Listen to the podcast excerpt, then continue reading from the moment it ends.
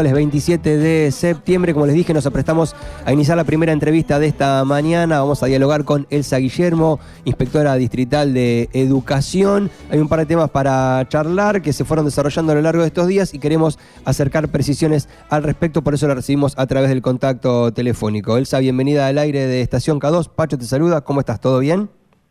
Hola, ¿cómo estás? Muchas gracias. Bien, bien. Bueno, muy bien. Se escucha un poco cortado, te aviso. ¿eh? Bueno, a ver, ahí tratamos de mejorar un poquito la, la comunicación. ¿Mejoró ahí un cachito? Ahí mejoró, sí. Bien, bien, buenísimo, fantástico. Bueno, hace algunos días atrás se dieron a conocer datos acerca de deserción escolar. En teoría estos números habían mejorado, por lo menos es lo que se comunicaba a nivel provincial y nacional. A nivel local, ¿cómo estamos en relación a esto? Vos no hace tanto tiempo que asumiste este rol de, inspectora, no sé si hay datos o no, o qué lectura tenés vos al respecto. No, hay algunos datos en construcción, pero sí lo que te puedo decir es que, digamos, la, la deserción ahora solo una cuestión de datos estadísticos, sino es una cuestión de programas, planes de estudio, formatos de trabajo, mm. eh, propuestas pedagógicas que atienden la diversidad.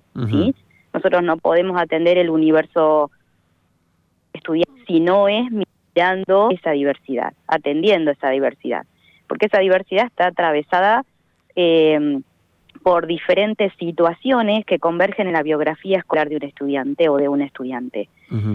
Eh, ¿Qué quiero decir con esto, eh, para ser concreta? Eh, vos tenés situaciones de estudiantes que maternan, paternan, hijos propios, hermanos, que tienen necesidades laborales y que muchas veces la deserción tiene que ver con eso.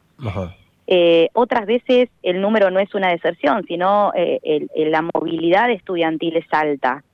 ¿sí? Nosotros eh, a, junio teníamos, por ejemplo, 400 estudiantes del, nivel secundario que se habían movido entre escuelas secundarias, técnicas y agrarias, habían este, pasado de una escuela a la otra. Generalmente esto sucede a veces entre segundo, tercero y cuarto año, generalmente.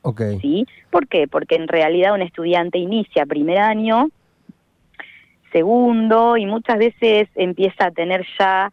Eh, inquietudes propias, eh, deseos propios de qué es lo que le gusta hacer o no tanto, mm. eh, ya sea alguna actividad extraescolar como eh, los intereses propios que ofrece a veces una orientación o una tecnicatura, o sea, una propuesta pedagógica que encuadra esa institución o que o varias que a veces tiene una misma institución, sabemos que una una, una misma escuela puede tener más de una orientación o más de una tecnicatura también. Sí.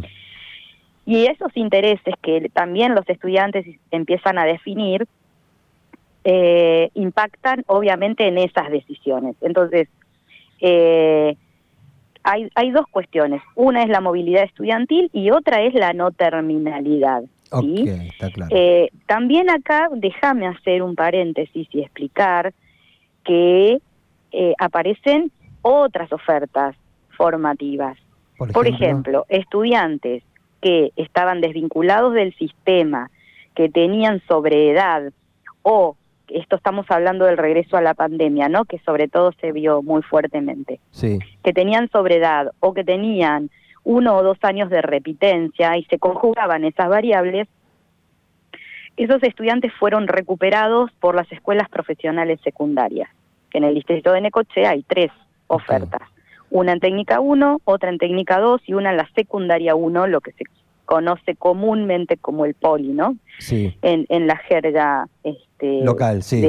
local. Sí. Em, las tres están con, el, con este, la totalidad de los estudiantes, son propuestas que alojan hasta 15 estudiantes y tienen una... Eh, han tenido mucho impacto positivo sobre ellos y ellas ¿por qué? Porque no solamente se, se estudian materias del campo general, como lo denominamos este, en, educación, sino que también tienen eh, formación profesional que, que complementa, mm. siendo el eje vertebrador, ¿sí? Como si fuese una formación en oficios eh, asociada a la formación del campo general para recuperar a aquellos chicos y chicas que se habían salido del sistema. Pero ahí estamos hablando de 35 estudiantes, ¿sí?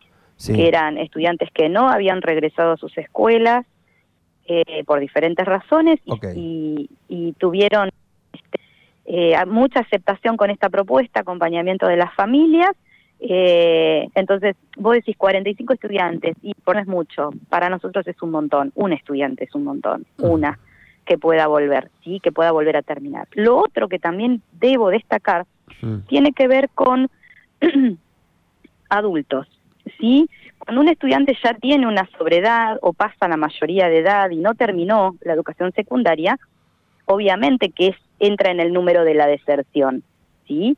Pero también es real que lo que se denomina eh, CENS, o sea, los centros em, de educación eh, para adultos, para terminar la secundaria de adultos. Por el otro lado, eh, FINES, ¿no? El programa FINES, em, también permiten esa terminalidad, ¿se entiende? O sea, permiten continuar eh, formándote y terminar tu, tu secundaria porque trabaja con un sistema de tabla de equivalencias, ¿sí? Entonces eso permite y posibilita este, concluir. Eh, yo hoy no tengo el dato preciso por ahí para darte, pero sí, em, lo que sí te puedo decir es que Fines, el, el plan Fines también aloja una enorme cantidad de estudiantes que por cuestiones de edad, ¿sí? ya no vuelven a su escuela de origen a, terminar, a, culminar, pero sí lo hacen, eh, digamos, bajo propuestas. Ok, Ok, está muy bien. Bueno, nos queda pendiente también dialogar acerca de las prácticas profesionalizantes, que eso quizás lo podamos hacer en otro momento porque ahora se nos mm. termina el espacio, pero en principio queríamos tener los datos de cómo estaba la situación en NECO en relación a, la deserción o no, y bueno, nos contaste específicamente cuáles son las ofertas que hay en ese sentido y, y algo de las estadísticas, así que en ese sentido te agradecemos muchísimo y quedamos expectantes para poder seguir dialogando a futuro sobre otros temas, ¿sí? Sí, dale, encantada. Me parece que el tema prácticas profesionalizantes y la mirada integral de la educación técnico profesional eh, y bueno, y también así puedo de que sucedió Andrea, con la visita del director provincial de Educación Técnico Profesional, eh, Ricardo de Kisi, que vino con su equipo de trabajo y nos reunimos en la técnica 3. Muy bien, que por ahí eso también estaría bueno. Está bueno. Muchas gracias, como siempre, hasta cualquier momento. Un cariño. Muy buen día. Así pasó Elsa Guillermo, ya es inspectora distrital de educación, contándonos un poco acerca de un tema que se venía dialogando ya hace algún tiempo en los medios de comunicación, que tenía que ver con la deserción escolar, cuánto del porcentaje era efectivo aquí en nuestra ciudad y nos contó un poco cuáles son las propuestas o las ofertas que se han abierto en este último tiempo para recuperar a aquellos chicos y chicas que no volvieron a la educación después de la pandemia, por lo menos el trabajo que se realiza aquí en nuestro distrito en relación con la terminalidad a nivel de educación fundamentalmente secundaria.